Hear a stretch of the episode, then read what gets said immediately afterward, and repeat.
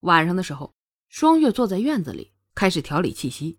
虽然说双月知道太极功法融合了天地之力，和很多的武功都可以融合，但是毕竟传内力有风险，双月还是做了万全的准备。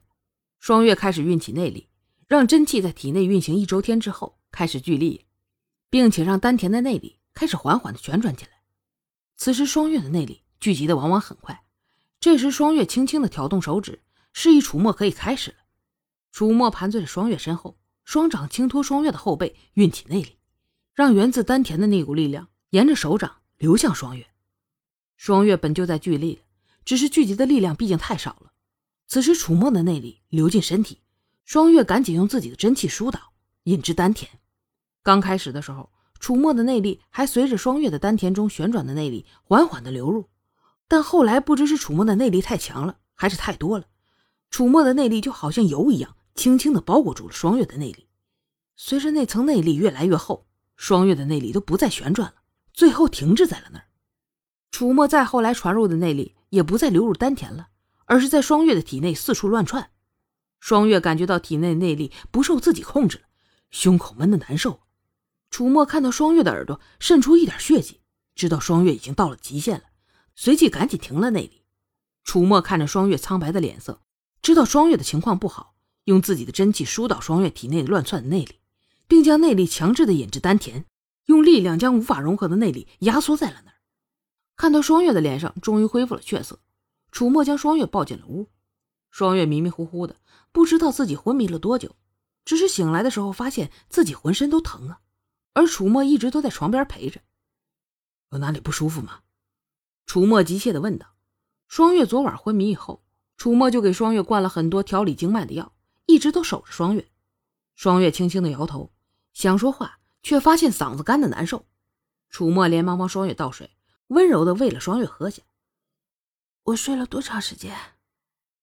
双月看着现在天还没亮，便问道：“一天一夜了。”楚墨如实的回答。怎么回事啊？双月问道。双月说着便想坐起来，只是刚一动，发现浑身都疼得厉害，而且根本就使不上力。啊！我怎么了？双月着急的问道。他脑袋里突然蹦出一个自己很可怕的词儿：经脉寸断。武侠小说中一般这样就再也不能练武了。没事没事。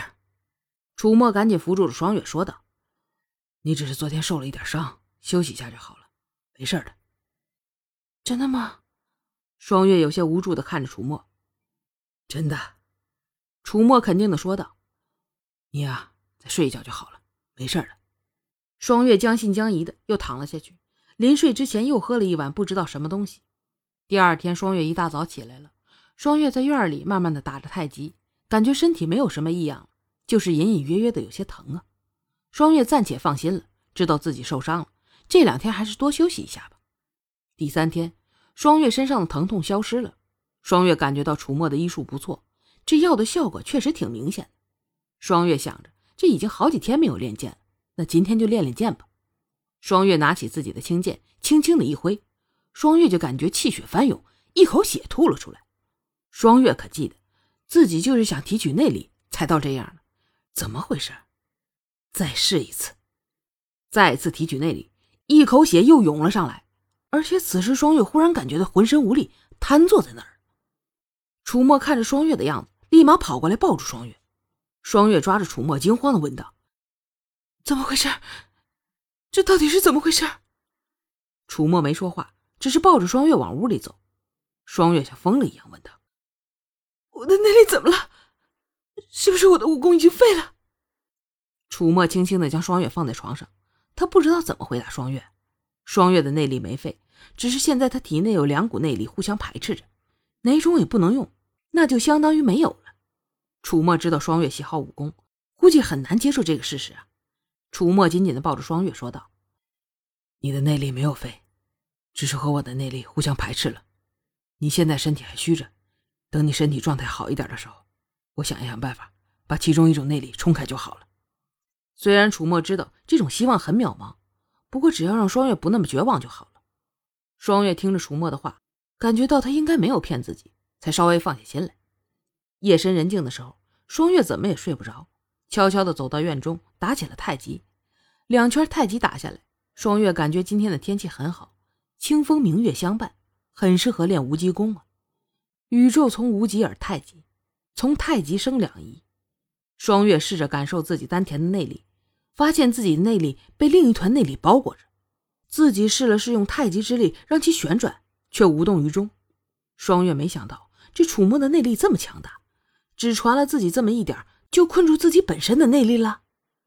既然原来的内力被困了，自己也只能再重新聚集新的力量。双月开始仔细的感受周围的变化。